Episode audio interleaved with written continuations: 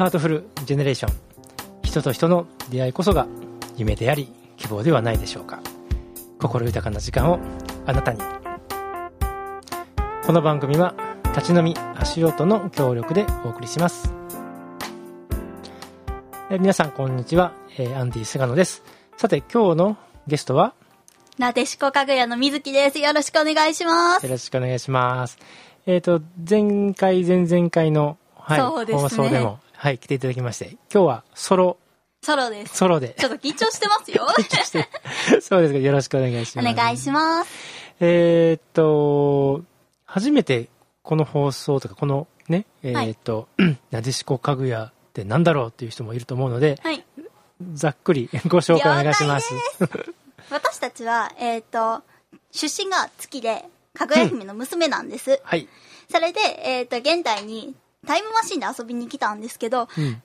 タイムマシンが壊れちゃいまして。で、まあ、壊れたんだったら、治るまでせっかくだから、ここを観光しようっていうことで、今、観光を楽しんでます。はい、ありがとうございます。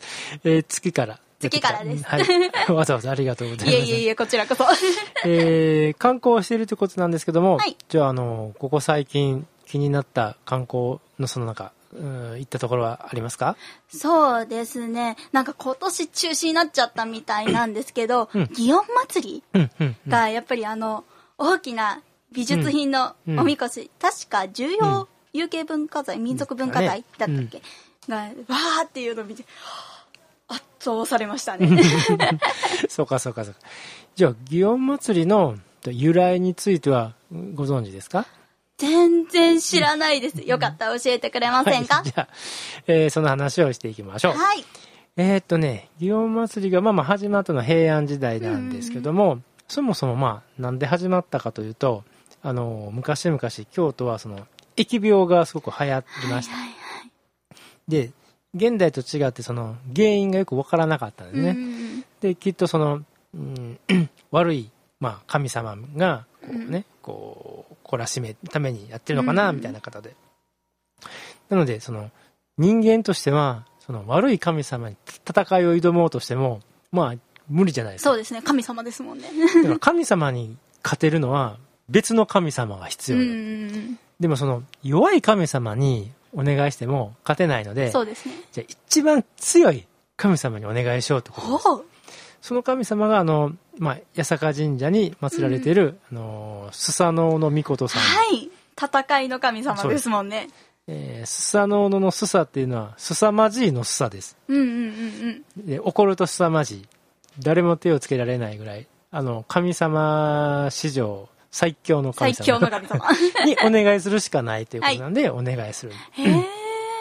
で、うんなんでその神様が強いかっていう、まあそういろんなエピソードがあるんですけども、あの、怪獣退治といいますか、その、えー八幡のオロチというか、はい八つ首の、はい。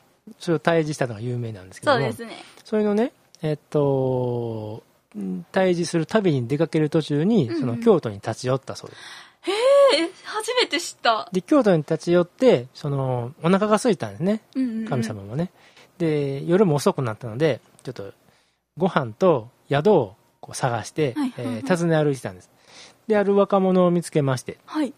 で、今日ちょっと泊まるとこがないので、うんうんうんご飯もないので、えー一晩泊めてもらえませんか？と、うんうんある若者にお願いしたら、その若者は、ちょっとお金持ちだったんですけど、うんうんうんまあ、ちょっとケチだったので、じゃあそれはちょっとできませんと。できませんうんね、えーすんません、みたいな感じで。断っちゃった。はい。で、しゃあないなと。でまた別の人を探そうとして、で、えー、スサノオノミコトさんは別の人を見つけました。はい。その人は偶然さっきの人の、えっ、と、お兄さんやったんですよ。兄弟でね。でお兄さんは優しい人で、えーお困りでしたらじゃあうちに泊まってください。どうぞってことで泊めてもらったんです。はい。じゃあその、ご飯が出てくるんですけども、その、まあ、うんその大した恩ではなかったんです。実はそのお兄さんは結構貧乏ではい。苦労してあって、でそのご飯も、本当は自分が食べる分を、実はその、ね、どうぞっていうことを。でもその相手が神様かどうか知らないんですよ、彼は。はいはい知らないんだけども、困ってる人をね、はい。助けて。見て見ぬふりはできないから、えー助けてあげようということで、まあ、自分のご飯も食べずにこう分けてあげて止めてあげましたと。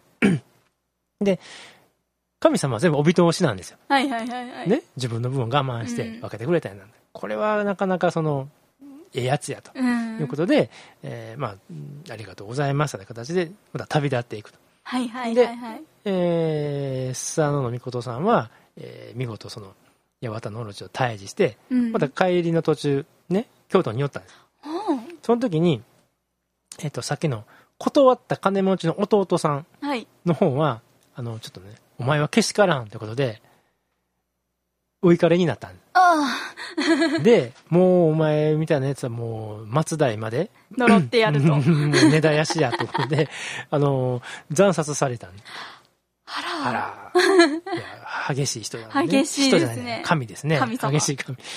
で、今度はその、お兄さんの、優しいお兄さんの方に行って、えー正体を言うんです。うん。実は私は、ス スササノミココトである。もう仰天びっくり。で、その、君がしたことと感心すると。うんうん。ね、よくぞ、そうやってね、あの見て見ぬふりをせずに助けてくれたと。うん。その、えーお礼に、えー自分の名前をね、こう、名乗りなさいと。うんでんその人は、蘇民将来っていうんですね。はい。じゃあ、蘇民将来の子孫を、もう末代までわしが守ってあげると。へえ。で、そで誰が蘇民将来の子孫か分かりやすいように、目印として、ちまきを腰にぶら下げとけというわけですよ。なるほど。で、まあ、ちまきが売られるそうですねなるわけでね。うんちまきをぶら下げることで、自分は蘇民将来の子孫だから、うんうん。ね、守ってもらえるっていうのが祇園祭りの、まあ、じゃあ、メインのコンセプトですよ。はいはいはい。でも、実はこの先があって、先があるんですね。祇園祭りに行くとちまき売ってるじゃないですか。はい。ね？もう食べましたよ。食べれないですけどね。食べましたよ、私は。だから、あの、そこのところで、あの、食べれるちまきも売ってたんですよ。あそこで、で、えっ、と、私はもうパクパク食べながら、本当は食べれないんだけどねっていうのも聞きながら。ね。で、そのちまきを買えば、皆さんどうするかというと、玄関に飾るじゃないですか。はいはいはい。見えるところに。うん飾ってるけども、あれはその、ご利益をもらおうと思って飾ってるじゃないですか。はい。でもよく考えてみたら、その、蘇民将来本人はう、ん。神様にご利益をもらおうと思ったのは1ミリも思ってないわけです。うん。やったのは、困っている人を見て見て見ぬふりをせずに、助けてあげたわけでしょ。うんということは、僕たちが、あの、ちまきを買って、うん玄関に、私は蘇民将来の子孫ですって宣言するんだったら、宣言した人は困っている人を、助けなきゃいけ助けな。ないきゃいけない。なるほど。それが広まって、うんみんながね、その助け合ったり、困ってたら手を差し伸べるとか、うんうん声を掛け合うとかって世の中になればいいじゃないですか。いい世の中ですね。ね。うんで、えーなんか諏訪の御事さん、神様たちはそういうことを望んではい。いるわけで、あのーちまきを買ったらご利益をもらおうなんて、なんなんて不届き者だということではい。ね？はい。い一個、まあ、1000そうですよね円としましょう。ね？1000円払ったら、これでなんかね、ラッキーがやってくるとか、ね、見て見ぬふりをしても、ふんっていうね、なんかうんおかしいじゃないですか。というのが祇園祭りの本当の話です。そうなんですね。そうなんですよ。そっかそっか。でもそうですよね。困ってる人いたら助ける。そしたら、あの、巡り巡ってご縁として回ってくるっていうのは多分そっから始まってるのかもしれませんね。あの、まあ、情けは人のためならずというのもありますし、まあ、あれはね、その、情けは人のためにならないんじゃなくて、えーけ回り巡って自分のためっていう意味で、うん情けは人のためならずですよね。うんやっぱり助け合いがないと、うーん、世の中うまく回らないですよね。うん。なんだ、祇園祭りといえばなんですけど、うん。なんか、京都のあの、博物館うん。で、確か祇園祭りっていう映画が祇園祭りの時に。なんか上映されてますよね。はいはい。なんか応仁の乱がどうだってうん。いう。うん。